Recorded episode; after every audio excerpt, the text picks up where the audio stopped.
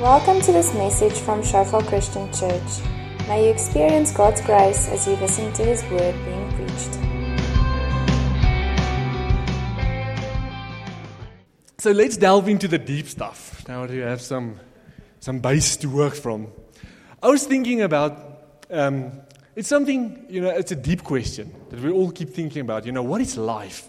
What does life mean? You know, what, what, what does life consist of? And, and how do we do this as optimally as possible? Now, I'm an engineer by trade, so everything I do and everything I think about, I, I try to optimize, you know, make it simpler, make it easier. You know, they say the, the best engineer is a lazy engineer. You know, he always tries to, to find the shortcut in something. So if you think about life, you know, how does this work? How does, well, how does life fit together? And the best definition that I could come up with was that life is a series of events that happens. Now, there's two types of events that happen. The one is an event that you can initiate, and the other one is the one that initiates you. That you're in a situation and there's really not much you can do about it. And a very good example that I can think about is, is childbirth.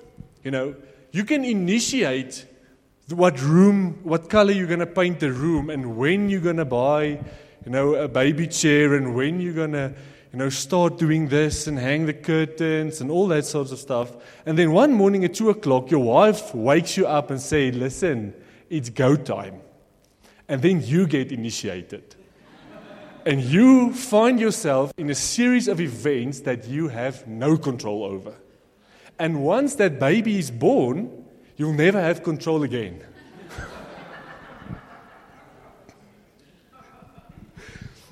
so we all we all in these these things that happen in our lives, you know, and there's always somewhere else that we need to go. There's always another place. After this, we need to go there, and then we need to go there. And I'm sure all of you sitting here has thought about what they're going to do after church this morning. Now, are we going to have a coffee together with some friends? Are we going to have a braai? Are we going out for some hamburgers? There's always, we're always thinking about what's the next thing. You know, what is, what's next? Now, the question is if these things keep happening to us, some things we have some control over, some things we have less control over. How do we prepare ourselves to walk in that situation, to walk through life, through these events, not to be faced, not to be caught blindsided by something and you know that that, that, that steers you off the path. Not to be blindsided. So, if I can summarize what this message this morning is about. It's as follows How do we prepare ourselves to get where we need to go from where we currently are, that we got to from some place that we've been recently that we can't really remember where it actually was? So I'm not going to repeat that because I don't think I can. so so that is, that, is, that is the message this morning. You know, how, how do we prepare ourselves. And everybody sitting here has something that they are looking forward to, some, some part of their life, some, some phase that's next. You know, if you're in high school, you think about going to varsity or college, and then you st- start thinking about, you know, work, and then you start thinking about meeting your life partner and then start thinking about raising a family and then getting another job and then getting a raise and then getting your kids going to school. And there's always something going forward. There's always another season in your life until you get to a stage where you're thinking about retirement. You know, and it's not just thinking three months ahead or four months ahead or it's, it's something that you can think about years in advance. You know, your kids are out of the house and you start thinking about, you know, retirement. It's not, it's just the next big thing in your life. You know, for me personally, the next big thing in my life is my son going to grade R next year. You know, and thank God he's going to a school that's literally around the corner from my house instead of driving to, you know, Rivonia every day to drop him off at school. So that's something that I am looking forward to. And that's the next thing that's happening in my life. So, and, and whatever it may be, there's always something. Now, we need to make sure that when that something happens, that we are ready for that something to happen to us. And we don't regret the way we handle that something or the way that something took place. So we need to prepare for that. And, and new phases in your life also comes with some emotions. You know, there's always emotions involved in this.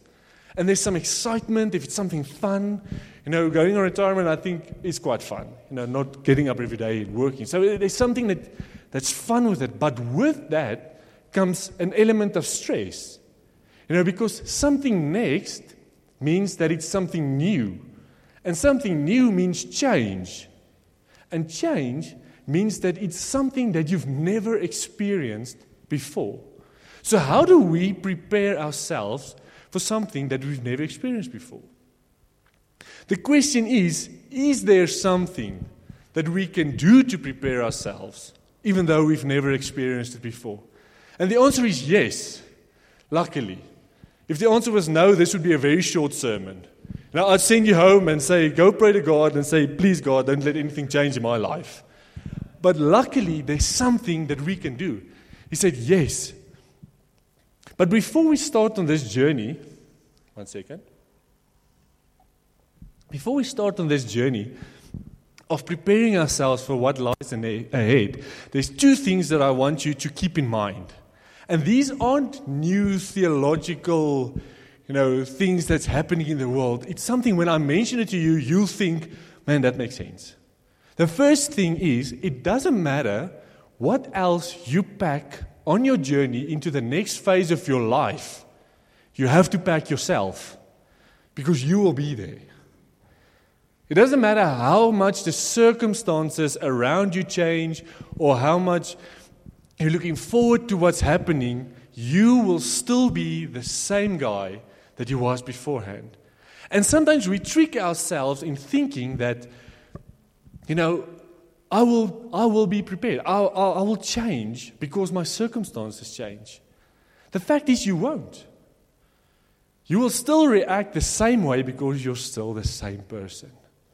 The second thing that I want you to think about is that there's no necessary correlation between knowing what is ahead and being prepared for what is ahead. You know, it's like the Springboks. They know they're going to play the All Blacks in the first game of the 2019 World Cup. Knowing it doesn't mean they are prepared for that match. Let's hope they get there. Another example of this is just think about that for a moment. Every, every Friday afternoon, or mostly Saturdays and Sundays, you know, people get dressed, they get all fancy dressed up, and, you know, they get the family together and they go to a venue, and there's normally some vows involved, and at the end of it, there's an I do, you know. And for those of us a couple of years on the other side of I do, will know that I do doesn't necessarily mean I can. it means I want to, there's a promise that I'll try my best, but it doesn't necessarily mean I can. You know, knowing what's ahead doesn't mean you are prepared. I've seen people spend so much energy and so much time preparing for the wedding day and not preparing for what happens the day after. You know, so you need to prepare for what is ahead. And, and this is quite difficult. And, and when difficult things happen to us, we normally try to rope in someone to assist us a little bit. So this morning, we're going to call on a guy. His name is James. Uh, he had a very famous brother. His name is Jesus. And um, just, just imagine that for a moment. Just imagine growing up in a house where your brother is Jesus. You know, mom would be like, uh, James, please go to the fountain and get us some water, but don't let Jesus touch it because I want to cook with water tonight. We don't need wine. or, or James, you know, I know it's your turn to make dinner this evening, but Jesus made dinner last night and there's a lot of leftovers. So, so just imagine that. so now James wrote a book. And it's quite late in the, the New Testament and so on. And in this book, he gives us some insight into how to prepare ourselves to get into these situations or to prepare ourselves for what's coming next. And in fact, he's so confident in what he says that at the end of the passage, he says that it doesn't, if you do what I suggest, and this is James, he says, if you do what I suggest you do, you will be blessed. You will be happy. And that is what you want in the next phase of your life. You want to be blessed. You want to be happy. So let's dig in there. It's in James 1, verse 22. It says, Do not merely listen to the word and so deceive yourself. So, what he says here James says, Don't fool yourself in thinking that if you heard something, you've changed. Don't think because you've heard something that's going to make a difference in your life. And this is a big deal for us as, as a church in whole because there's a lot of people coming in church every Sunday, sitting here and thinking just because I was in the room, I'm a better person. Just sitting here and listening to what is preached every morning actually changes me. You know, and, and it's good. It's amazing to come to church and it's amazing to get all these things and, and listen to teachings and download podcasts and, you know, and all that sorts of things. It's, it's amazing to do these things. And then you say, okay, now what? What then? If hearing doesn't help, what then? James goes on later and he says, Don't be hearers of the word, but do what it says. And that's the crux of the matter. It says, Do what it says. It's not enough to come here on a Sunday morning and then someone like me or Jan George or, or Henny or a preacher or whoever it is comes here and, and gives this amazing sermon, and then you sit there and you say, Oh, man, this is so amazing. This, this was exactly for me. It's as if he preached directly to me. And you feel so convicted of what he said. And you think, that's it. That's the goal. But being convicted is not the goal. Being convicted is not the reason that we come to church. It's like paint. You know, paint is fantastic. You can have it in a, in a, in a bucket that it comes into, and it's good to transport. But if you do not apply the paint, nothing's going to change. Your house is still going to look as crap as it was before. You need to apply this. So let's go on. James says further. It says, So anyone who listens to the word but does not do what it says is like someone who looks at his face in a mirror and after looking at himself goes away and immediately forgets what he looks like.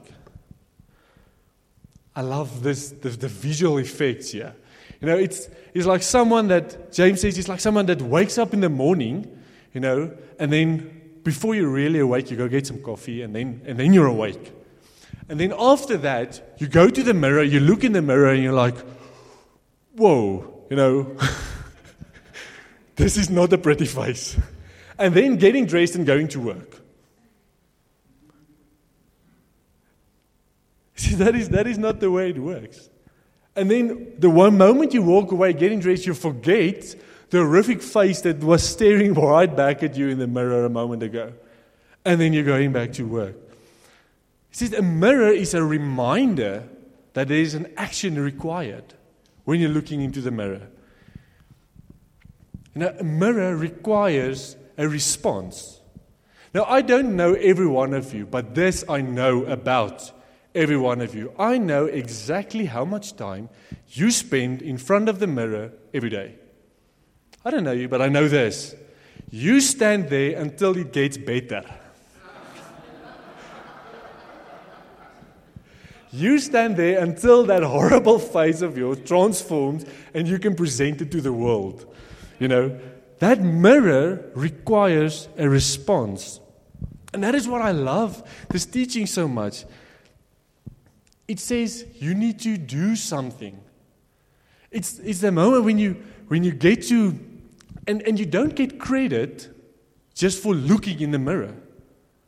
You know, looking in the mirror, seeing, oh my word, getting dressed, going to work, and then your boss comes in your office and is like, you know, you're not going to see a client today looking like that.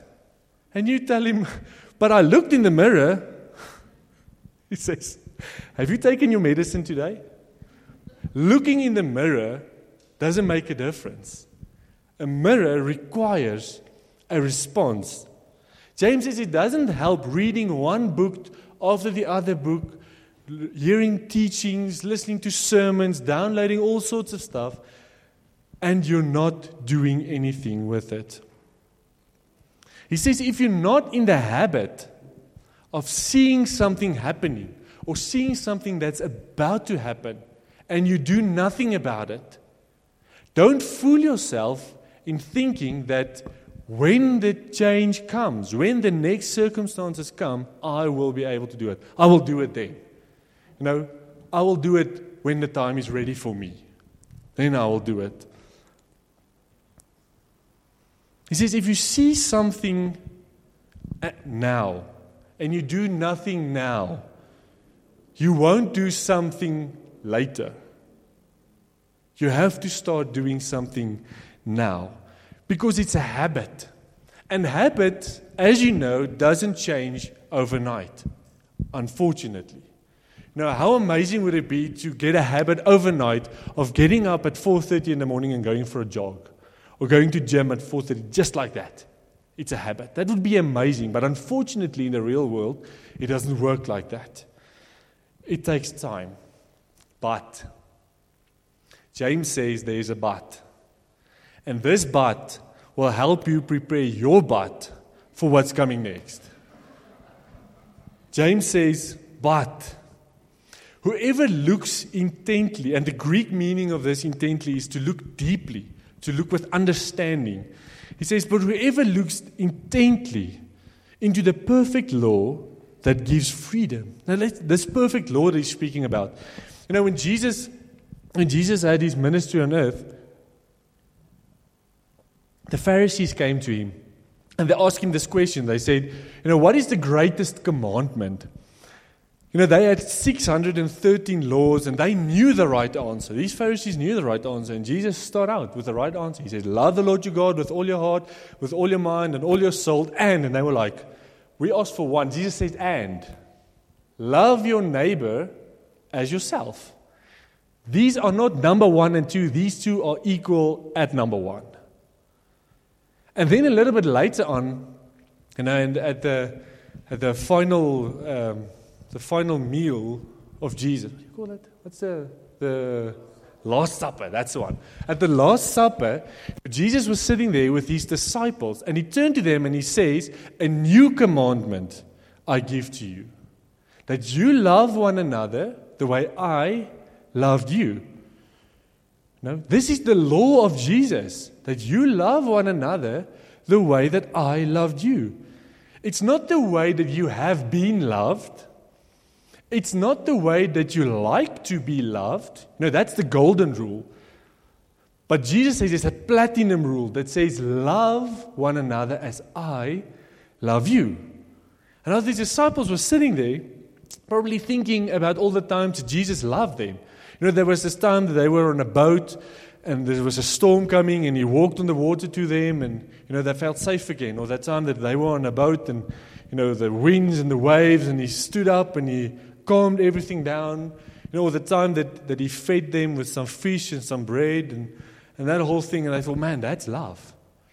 But what they didn't know was that in a couple of hours, Jesus would get captured, he'd get imprisoned, he'd get nailed to a cross for their sins, dying on that cross, rising up again after three days, appearing to them and say, This is what I'm talking about. This is love. This is the love that I'm talking about. This is the way that you would love one another.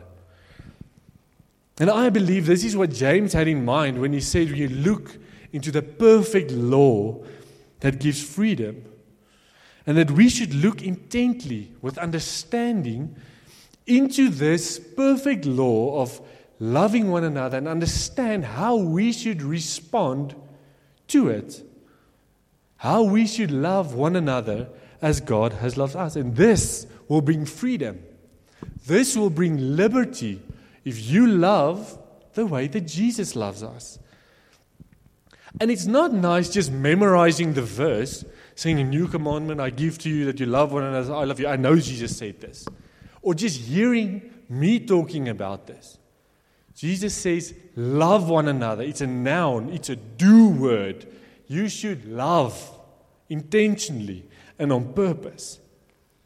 And that we should realize that seeing now and doing, or hearing now and doing, will prepare you from doing later, will prepare you from being free later on. You know, it's, it's looking in the mirror and preparing yourself till he's ready, then going to work, then having the freedom and the liberty to walk into your client's office and say, Listen, I know you want what I'm selling, so give me your money and I'll give you what you want. No, it's that liberty of walking in there and, and having the freedom to engage because you know there was an action that has taken place. And the reason why I'm so passionate about this is because I know what fruit it bear in my life when I started applying these things. I was taught at a very young age there's some things that you need to do, even though it's not lekker to do it, even though it's not fun at the time, but it's better for you later on. And something like tithing. You know, I was, I was raised in a, in a house where, where that was part of, of what it is. You know, the income you get, you give a portion back to the church. It was never negotiated, there was never anything weird about this. And I saw the fruit that it had in my parents' life.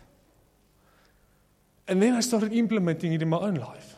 You know, at varsity, I was, I was waitering to save up to buy a motorcycle because I had a bicycle at that stage that, for all intents and purposes, didn't have any brakes. Which is quite fun if you drive around Brooklyn with all the you know, hills. It's, it's quite navigating. So, and, and, and you work long hours and you work for tips and, and it's hard work. And at the end of, end of the evening, you get your tips back and you say, this portion goes back to the church. That's not liberating. That doesn't feel liberating to take your hard earned money and you think to yourself, yes, man, I'm studying now. So later, when I get a job, I will be able to do this easily. And you fool yourself thinking that your heart's going to change. Start doing it then. And I'm so glad that I got into that habit because now I, I, don't stand here and tell you, listen, I'm a millionaire and I, I, have, I, I have so much money that I don't know what to do with it. That's not the point. You know, it, it's not true.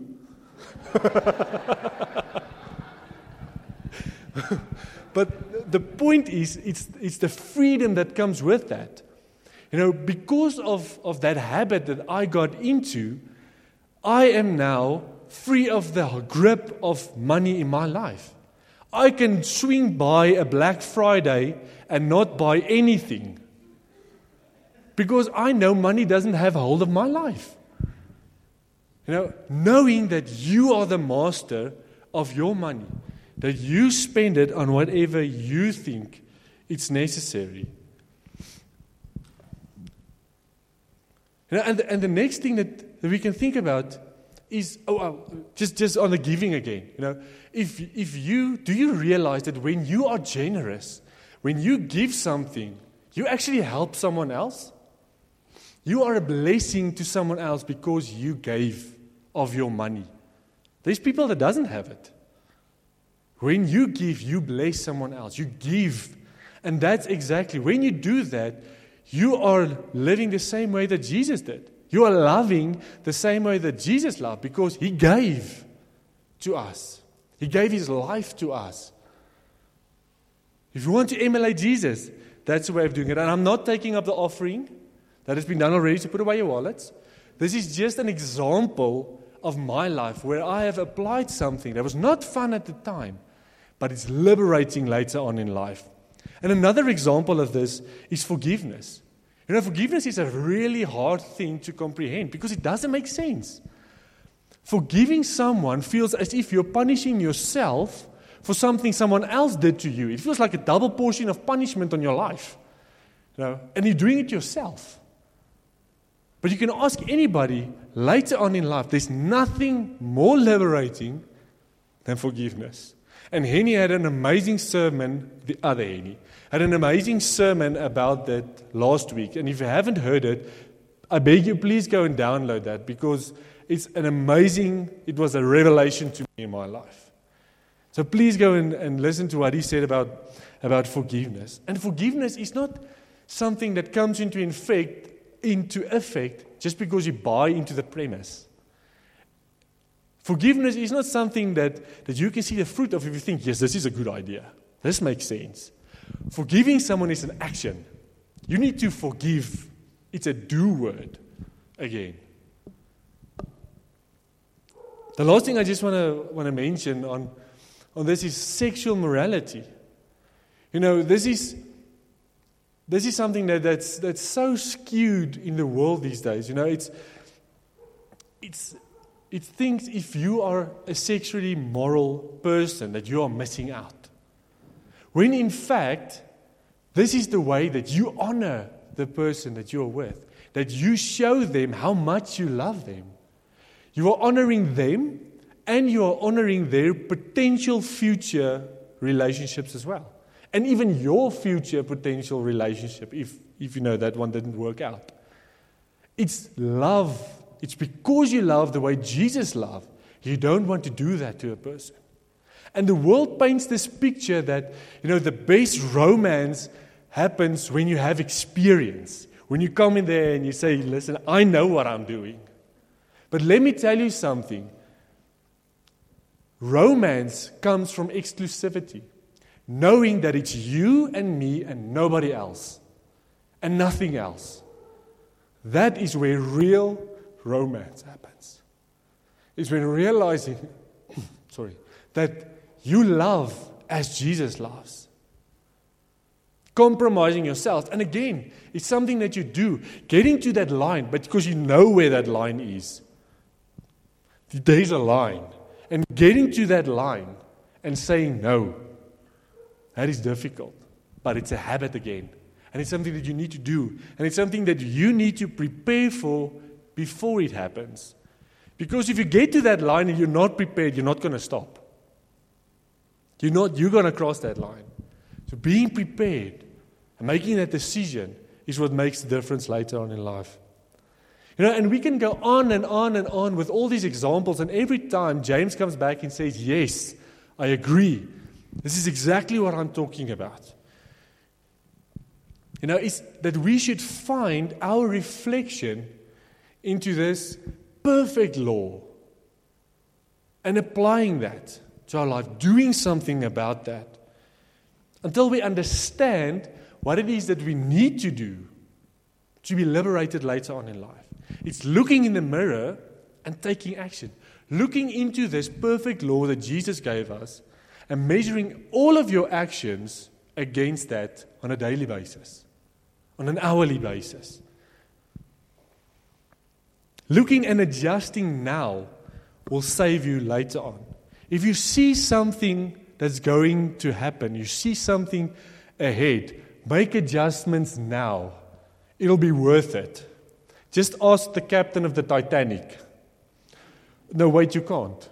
Because he didn't.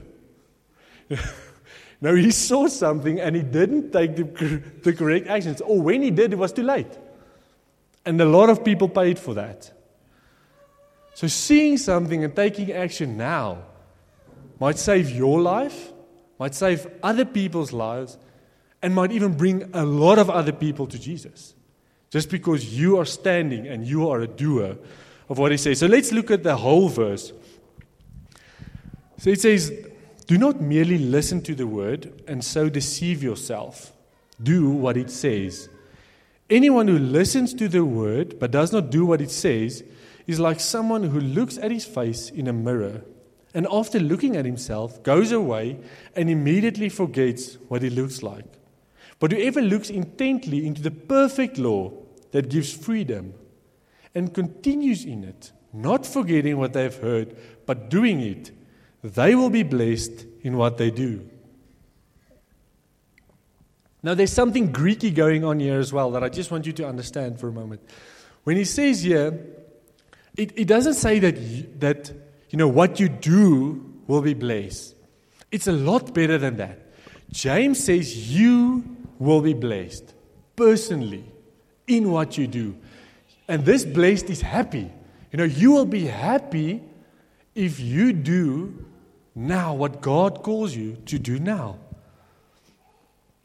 It's the habit of doing that will make you happy. The habit of doing that will prepare you for anything that's coming later. Being a doer now be, prepares you for, doing a do, for being a doer later, even if the do's change. You know, doing the right stuff when you're single prepares you for doing the right stuff when you're married, even though the do's are very different.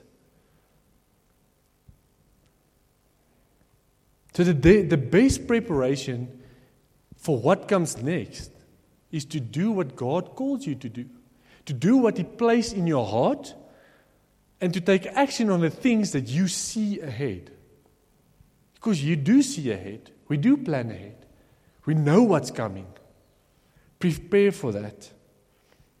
And when you get there, when you look into this, this law and you measure against do I love as Jesus loves? When you get that right, when you take that action, there will be liberty. And you will be blessed in what you do because of this. Maybe not now, maybe a little bit later, but you will be glad that you did. You know, one of the greatest regrets in our lives is the times that we got some great advice but didn't take it. There are times that we heard something and we didn't apply it in our lives. One such an example is when I just started working a couple of years back, my project manager at that time, he told me, Listen, I know you're still young and so on, but there's this, this thing coming up that I, uh, that I think will be quite nice later on in life. It's called Bitcoin. So I know most of you know about Bitcoin. And he said, You know, I suggest that you invest some of your salary every month in Bitcoin. And I was like, what are you talking about? I'm still young. I'm not, you know, diverse portfolios and whatever. It's my first year in a job. I'm not going to spend my money on that. It's a long time until I retire. So I'm going to use my money for what I want to do now. At that time, the Bitcoin was 10 Rand for a Bitcoin. Today, it's a lot more. And I regret it. That's the one regret that I had. You know, you got good advice from a person who's reputable, who knows what's happening, and you just didn't take it. And that's the things that we regret in life. Is getting that advice and not taking it. So if the band can come up so long, we're going to wrap this up. And uh, yeah, I, I'm sure it will come at no surprise to you that Jesus taught on the same subject as well. But Jesus' one was a little bit, little bit different. He's got a different analogy. Jesus said, He says that whoever hears these words and put it into action is like a wise man that built his house on a rock. You know? the wise man build his house on the rock. And I know the song, the band's not ready yet, but the rain came down and the flood went up and the rain, you know, you know I'll entertain you till they're ready. So the rain came down and the flood came up. And the house on the rock stood fast.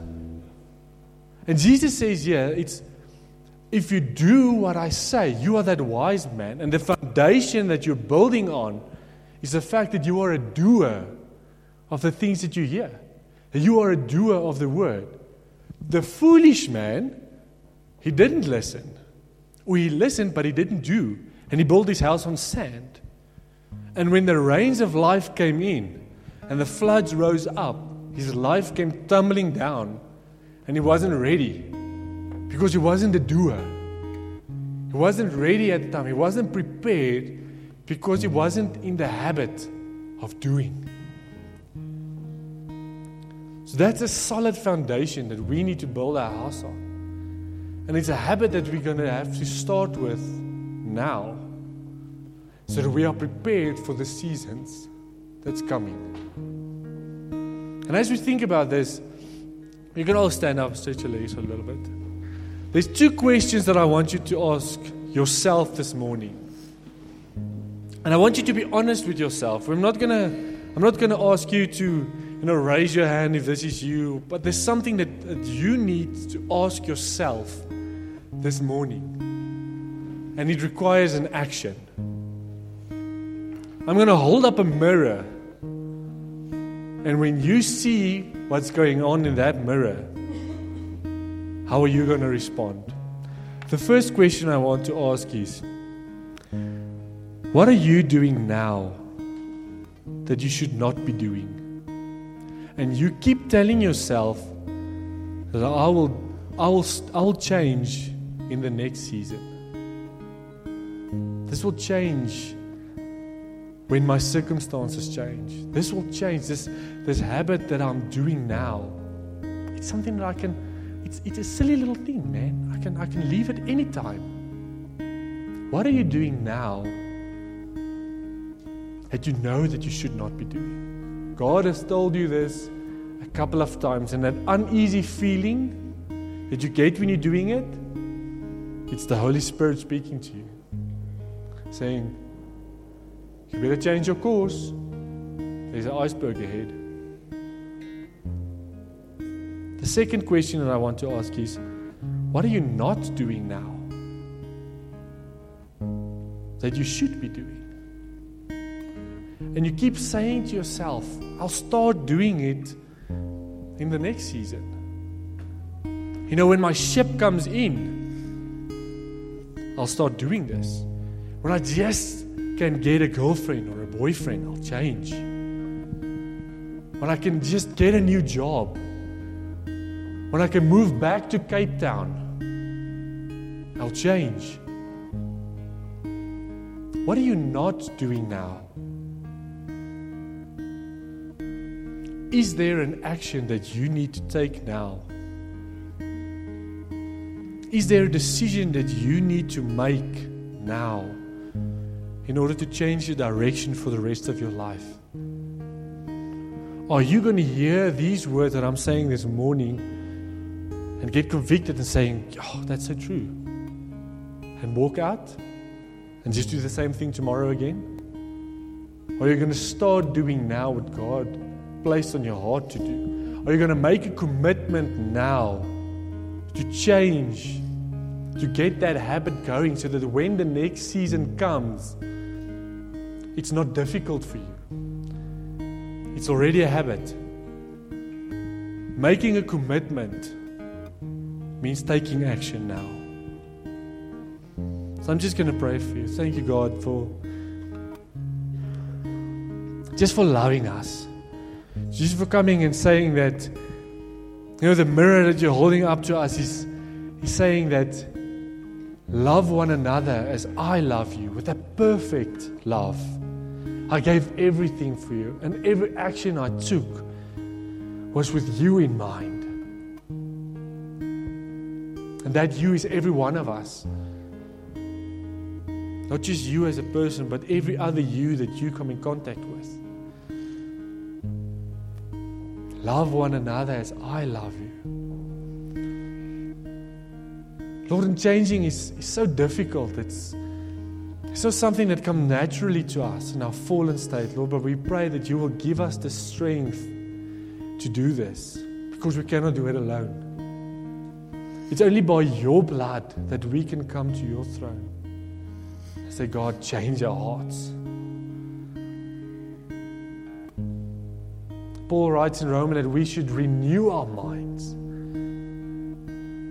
Lord, I pray that you will come alongside us, renewing our minds daily, renewing the way that we think about things happening around us, things happening to us, and things we let happen, we make happen.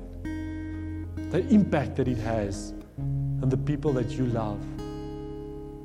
Help us to take action now so that we are ready for when the next season comes. In Jesus' name. Thanks for listening to this message from Shofar Johannesburg. May the grace you received produce God's greatest glory and your greatest good. For more information and sermons, please visit our website at www.shofar.joburg.